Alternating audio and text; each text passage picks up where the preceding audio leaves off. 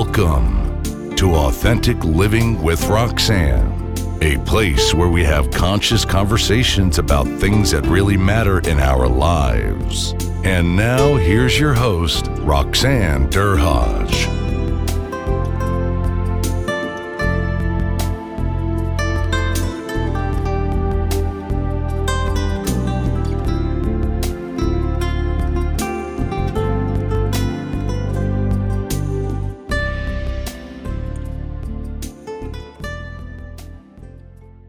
Hi everyone, it's Roxanne Derhaj with Authentic Living with Roxanne. Today I have a colleague, Julianna Bootsman. Julianna and I actually belong to a same speakers bureau, and we met probably about a month ago and realized we had this luscious conversation about conscious leadership, which is the speakers bureau that we belong to.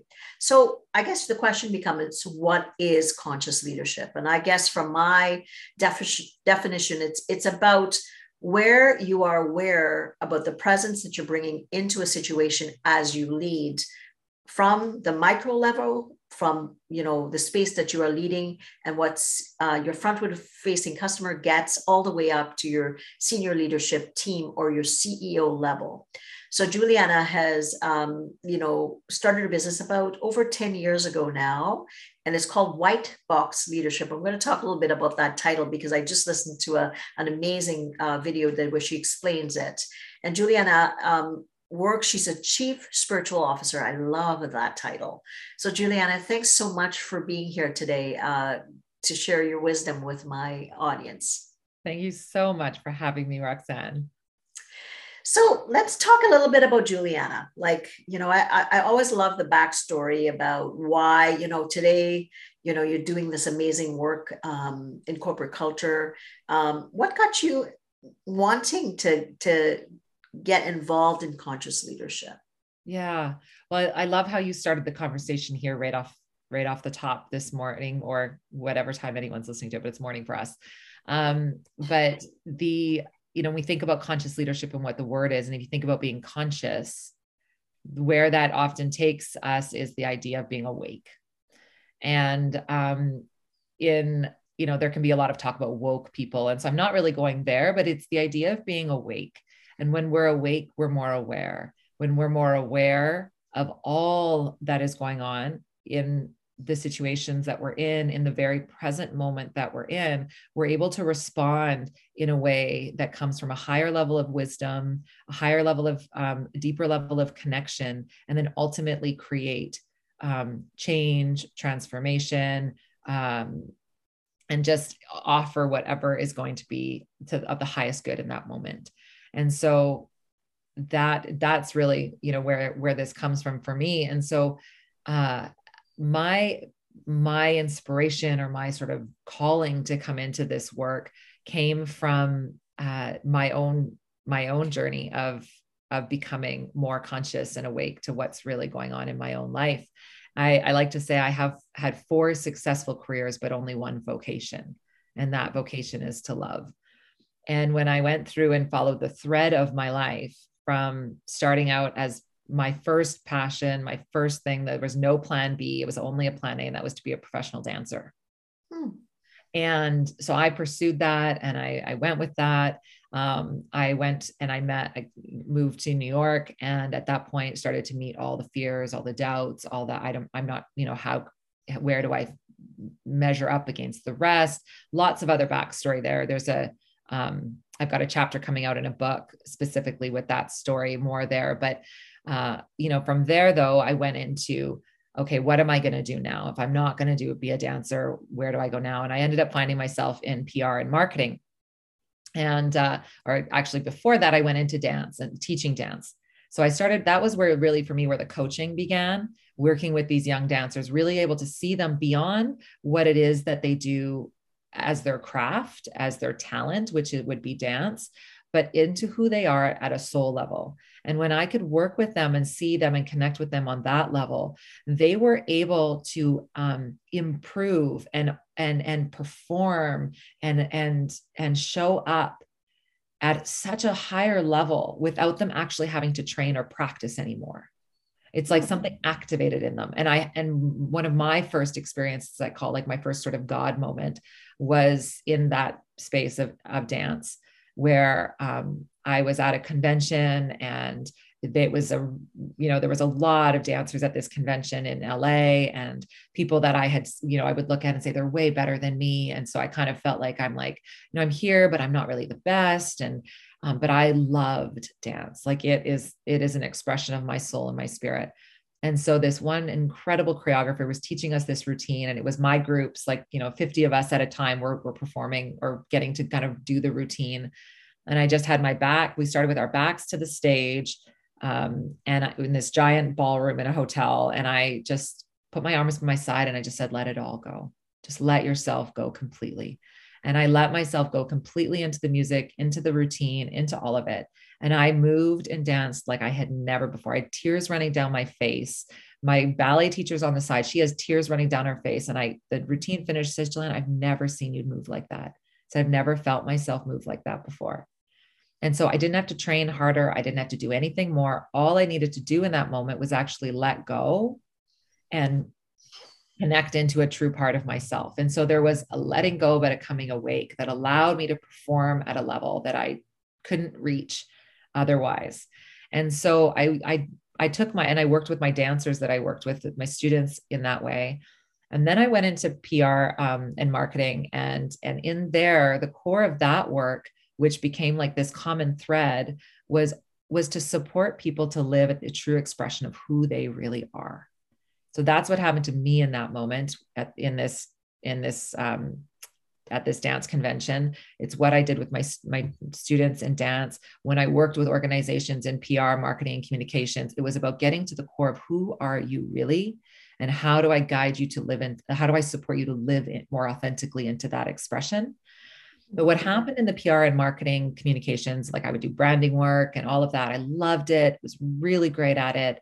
But the organizations, that in a company, making sure that you've got your marketing materials, making sure that you've got your branding right, making sure you've got the right tagline. We would create all of that, and it would be authentic to who they really are based on what we were learning about them.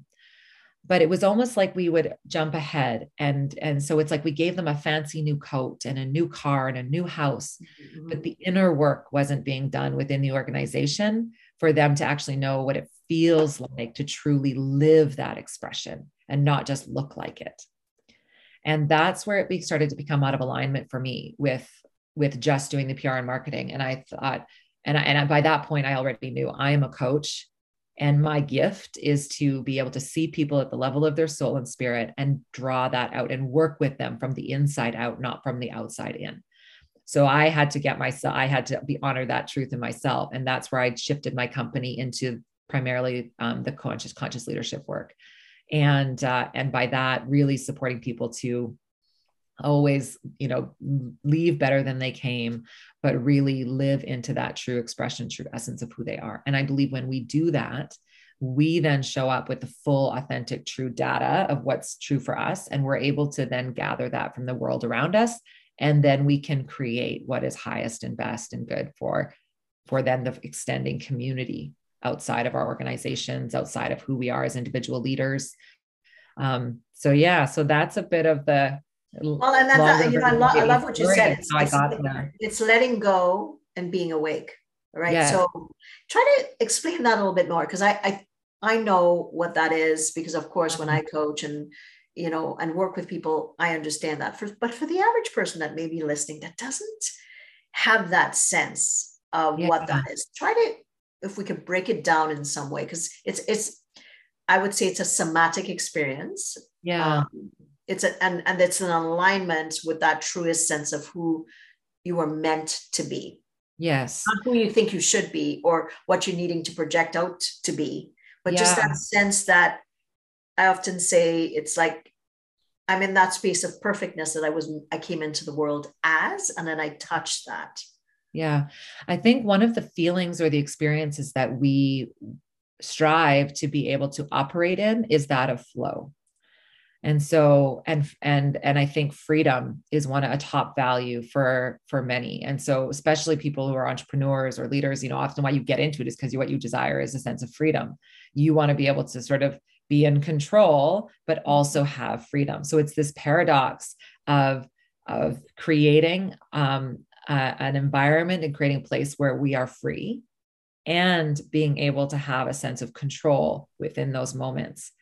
And so when we talk about being in flow, one of the analogies or whatever that comes up for me is, I had a friend of mine who's a leader that I work with tell me about a story where she was whitewater rafting and had fallen out of the boat and was in the rapid. And she was in the rapid, but she was trying to like grip and control and you know, like, and what was happening when she was doing that was it was actually causing her to be pulled under.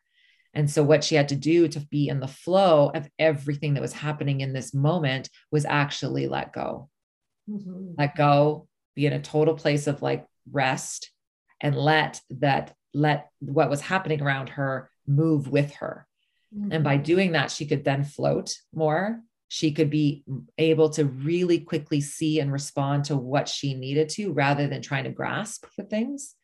And as we move through our world, there is a lot of moving parts happening around us all the time. Mm-hmm. Within ourselves, within our families, within our businesses, within just the nature and the world around us, that is not in our control.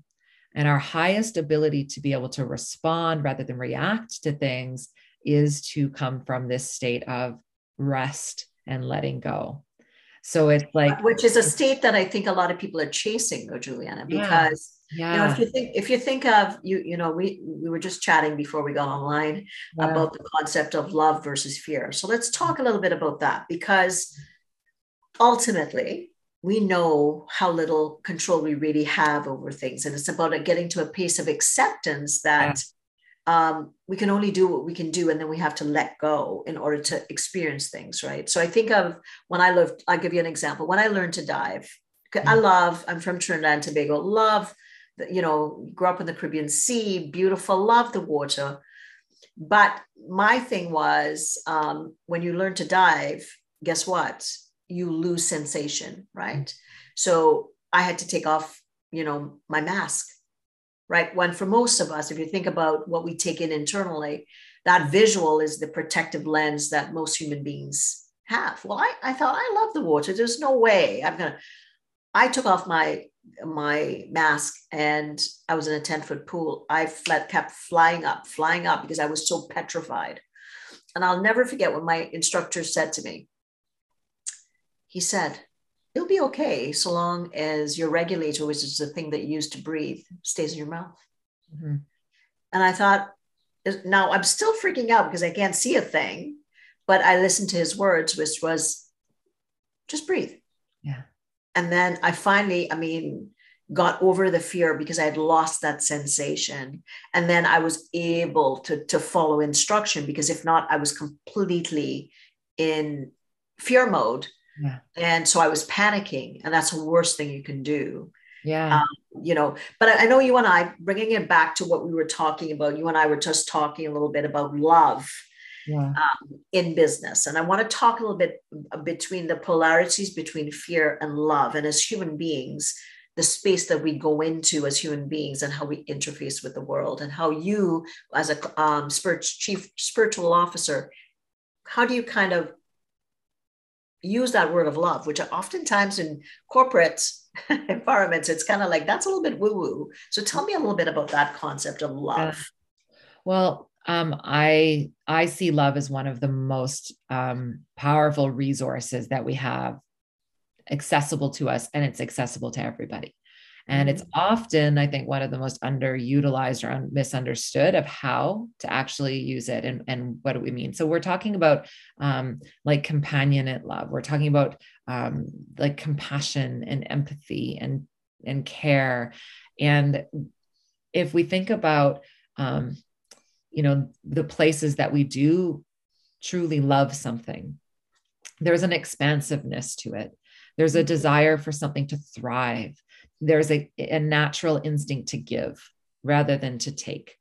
And so by that, it's this outpouring. And so when we feel ourselves in a state of love about anything it is, there's, it's expansive. It are what happens. And so sometimes I like to go into science, and like, when we think of just like biologically, what begins to happen within the cells of our body. So we can take it outside of, as a chief spiritual officer, sometimes that can take people into the place of religion or whatever. But what we're really talking about here is an alive spirit. Mm-hmm. And if we look at like sports teams, or I think about like my children's schools, or I think about even a city, and we have like spirit days, and we talk about like, you know, we want the spirit of someplace to be like high and good. That's what we're talking about. And when our spirit is alive and high, our ability to engage from a very expansive and open place, where if we think about even like the cells in our body, they're now not constricted. And then you brought it back to your breath. And so that's, you know, like just, you're okay, you're going to breathe. And so when we are connected into a place where our spirit is alive, our breath actually becomes more fluid, less constricted. And our breath is our life force. And so really, one of the teachings that I use in the work that I do in all of the corporate leadership and conscious leadership I do, I integrate and support us to be paying attention, awake to our breath. Because we want our system, our physical body, to be functioning as freely with as much ease as possible. We want it to be well and healthy. And in order to do that, we need to be able to be in a place that is light. Right. And like so with heart rate variability too, right? The study with the Heart Math Institute, you know, they show about resonance, right? So like how, when you put people in attunement that are in a meditative state, obviously we lower it and we drop down into that essence, versus if you look at people that are in stress states, how, you know, they're kind of out of resonance with their heartbeat. And then when you put people that are kind of, you know, if you and I were to say, even meditate online, because we're not physically together, we can align heart to heart, which impacts our hearts to be able to be more rhythmic together. So it's fascinating what you're saying. It's so true. But again, from a corporate perspective, oftentimes you'll hear people say it's tactical, it's bottom line. We have to report to the board. We have our key performance indicators. We're off track, and people go into fear, which becomes more KPI driven, which is we're off track versus going into the space that you're talking about. So let's talk a little bit about when you work with leaders or different environments, how is it that you decide if they're ready to do some of this work? Let's say you get a call like I do, and, you know, people are saying they want certain things. How do you kind of assess whether the readiness for someone to kind of enter into this work with you, Julianna? Mm-hmm. It comes from the leadership. If the leadership has a connection and a draw to wanting to caring for the well-being of the people in the organization. And so when I think about love in leadership and what is love, it's the long-term care and concern for the well-being of others. Mm-hmm. So it's not just for this moment or this project. With the people in your organization, you're looking for long-term sustainability here. You're looking for legacy. You're wanting to see and have an organization that is well and in all ways, purpose, profit, performance, people, all of it. And so if that matters to you, then we have to look at the whole person. Mm-hmm. And I often say the work of a chief spiritual officer is about keeping the lights on. And that's the light of the people within your organization. The spiritual light, tapping into that. The light within your people is dim or constricted or flickering, your organization, are eventually going to be affected. And sometimes you can jimmy up all sorts of hot cords, and you can find all sorts of ways to like keep those lights on, and you can do, and at some point it's going to just short circuit. So tell me about a scenario that maybe you've come across and of some of the things that has not gone well with some organizations, that they want this, but maybe they're maybe they're a bit too hasty and they try to implement some of these things and they fall flat. Do you have any scenarios or situations that maybe you've come across in your time working with some organizations to share? Yeah, I think sometimes what happens in situations where it doesn't, where it's like, we want it, we kind of, it's like, I want to run that marathon, but I want it now. Like I want to just get up and go and do it. It's the long-term, commitment and connection to being able to continue to nurture it and to connect into it. And so it's where they're looking at it from a place where it's just like, let's bring in the speaker or the person or the thing. And like, we're just going to do this one program. And then all of a sudden everything's going to like, this is going to work. They're not looking at it from a perspective of how do we build this into the operations of our company. Right. So they're looking at almost like putting a Band-Aid on potentially what the issue is, instead of backing up and saying, well, we're having maybe more conflict, or maybe we're missing deadlines. Let's just do a time management thing or a whatever. Yeah. It's just kind of backing up and saying, you know, why is it not working well? What's happening? Who are your new people who have left? There's hybrid, there's remote, there's in person. There's so many moving parts, to your point. Yes. And if you just kind of create a solution, it might address it, you know, in the interim for a short period of time. And then of course it's going to, I often say, it bubbles up, but it might show itself in a different packaging. Yeah. Yes. And so that is why the work that I do is really working with organizations to building this into the operations of your organization. Mm-hmm. And a lot of what has often sort of been historical in when we're doing the inner work of the organization, or call it professional development or whatever that is it's like one-off courses that people will go to, and they'll help and they'll do something good and you can get a lot of good from it. But for long-term integration and change that really sticks, we know through so many examples, whether it's you're trying to make a lifestyle change within your exercise or your diet or whatever, it's being able to connect into what is actually true for us as an organization, who we are. And how do we continue to know that we're looking for, this is an ongoing thing. And so I work with companies to be able to go and assess and sort of audit them from, like I call it like an energy audit almost. It's like a life force audit. Where is the life force of your organization right now? What's it operating at? And what's going to work best for the rhythm of your organization, for the rhythm and of who your people really are. And then we create and we adapt it for that, because you want this to be able to be just now a part of how your company breathes. We bring it back. So do you do it at every level when you do the assessment? Are you starting with senior leadership, kind of middle management, frontline, and kind of the interface with the front-facing customer? Are you doing it at that every level? Because, like, to your point, you have to start at the most senior level, because you can address the middle management, implications. But if you don't have the flow from what's coming from the very top to the, kind of the main engine, which is your middle managers, that's they're going to buck against each other. Yeah. Yeah. So ideally that's what we do, is we then get to take a cross section, depending on the size of the organization, and really kind of look at what's really happening here. Where is everybody really at? And so we open up and do like a full conversation with as many people from the organization, from different parts, that are willing to have the conversation with us. And from there, we get to really hear what, Brené Brown says, connection is to be seen, heard, and valued. So that's the first step that we do, is we make sure that we see, hear, and that the people within the organization are valued. And then based on what we actually hear from them, we respond with we've heard what you've shared, and here's how we're responding. And this is what we're integrating into this program.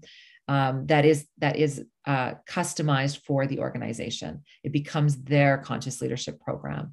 And the results of what we've seen in the program that we've put through, there's one company that I have as a global organization. So we're working with people from all over the world. So I've got people in my program from Spain and Italy and across the States and different parts of Canada, in Ireland, and just all over the world.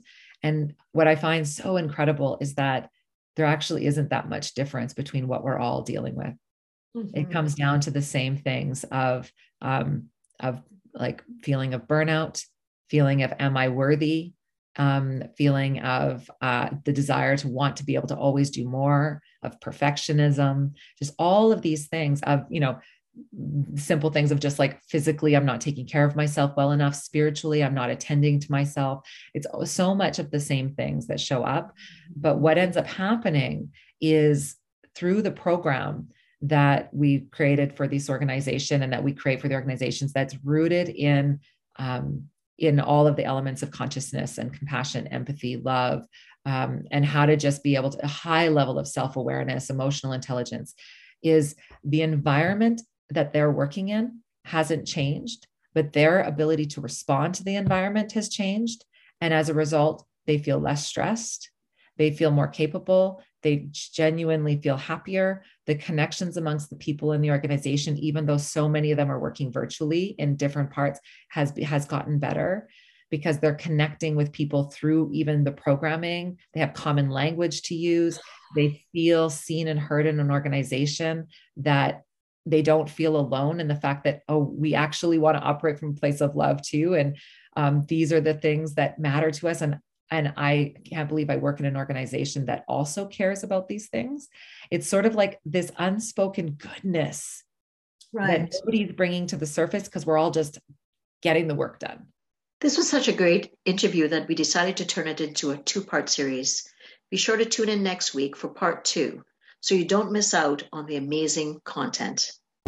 Thanks for tuning in to Authentic Living with Roxanne, creating the space for positive, healthy change. Roxanne is a keynote speaker, psychotherapist, and coach. To work with Roxanne, visit roxanederhaj.com/blueprint. We'll see you next time on Authentic Living with Roxanne.